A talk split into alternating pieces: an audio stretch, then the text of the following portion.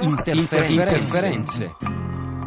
Unde Radio România Internațională, de ce a ales Muzeul Național de Istorie al României să expună Spazio Interferenze con Andrea Burnino. Buongiorno Andrea. Buongiorno Laura Silvia, buongiorno agli ascoltatori.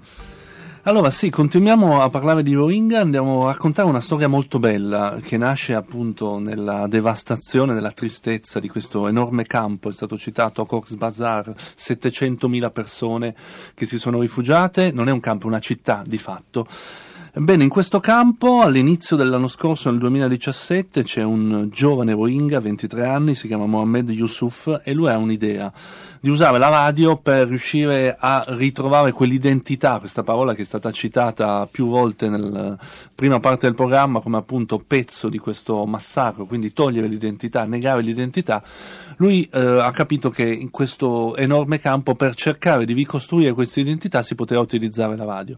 La radio all'inizio non c'era, quindi il primo esperimento che è stato fatto è stato quello di installare nel campo degli autoparlanti e iniziare a fare delle trasmissioni radio appunto che non venivano ricevute via radio ma semplicemente diffuse via audio. La cosa incredibile è che in quei giorni c'era un giornalista di Al Jazeera che ha raccontato questa storia in un bellissimo documentario che eh, per chi segue Radio 3 via Twitter verrà twittato adesso da Marina Lalovic, si chiama appunto Radio Rohingya, che riprende l'inizio di, questo, di queste trasmissioni fatte con gli autoparlanti. Ascoltiamone un pezzettino.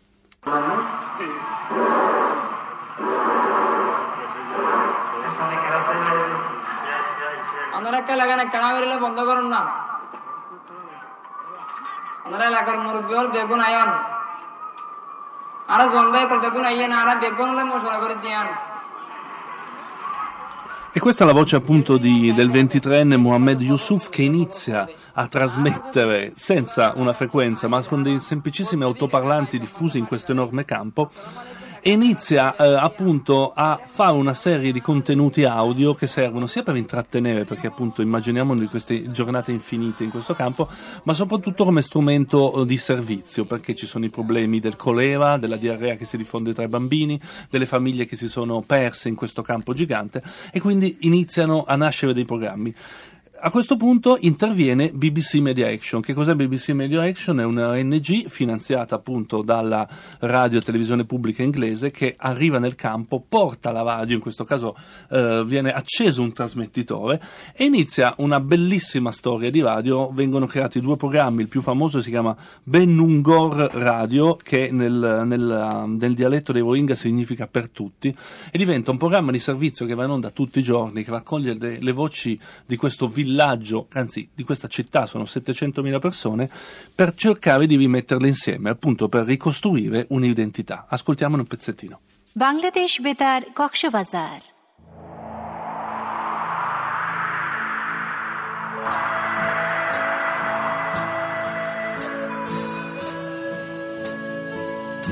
শুরুয়াত রোহিঙ্গা জনগোষ্ঠীর লাই বিশেষ অনুষ্ঠান ব্যয় কুনল্লাই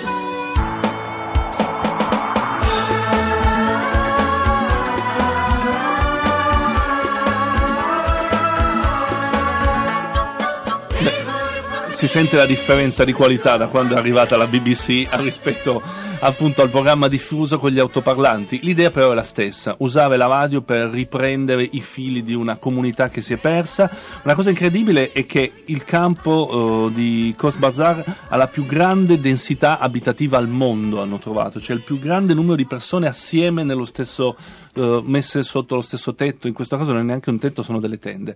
Quindi i colleghi della BBC eh, installano una radio, iniziano a distribuire migliaia di radioline a manovella perché non c'è neanche la corrente, quindi non si poteva neanche ascoltare la radio. Distribuiscono le radioline e nasce questo progetto veramente unico. Vi consiglio di vedere questo documentario si chiama Radio Rohingya, si trova o seguendo il Twitter di Radio 3 Tweet o andando su Google scrivendo Radio Rohingya Al Jazeera, che racconta appunto come la radio riesce in questo caso veramente, utilizzo di nuovo questa parola identità, ad unire e a rimettere insieme delle persone che si erano perse.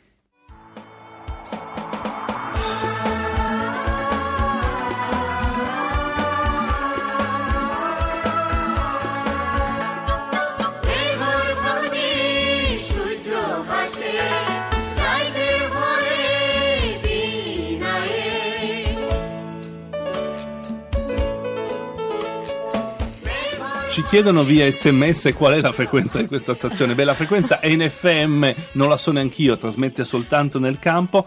Però, eh, appunto, andando a cercare BBC Media Action su Google si possono trovare gli articoli dei colleghi di BBC e addirittura le registrazioni che ho usato anch'io per riascoltarsi i programmi e ci sono anche le traduzioni in inglese. C'è un lavoro veramente ben fatto. Tra l'altro, diciamo pure, è una cosa geniale, un po' come passare dal podcast diffuso nel campo profughi al podcast reale. E, insomma, è quando poi insomma, la, natura, quasi la tecnologia si vengono incontro a, a vicenda, è un'operazione peraltro utile per unica, queste sì. persone, per la loro sussistenza, per dare un senso alla loro esistenza quotidiana. È una bellissima storia che ringraziamo Andrea Bornino di avercela portata qui nello spazio interferenze e ricordo ancora ai nostri ascoltatori che potete contattarci via sms al numero 335 56 34296 aspettiamo le vostre domande, richieste, commenti.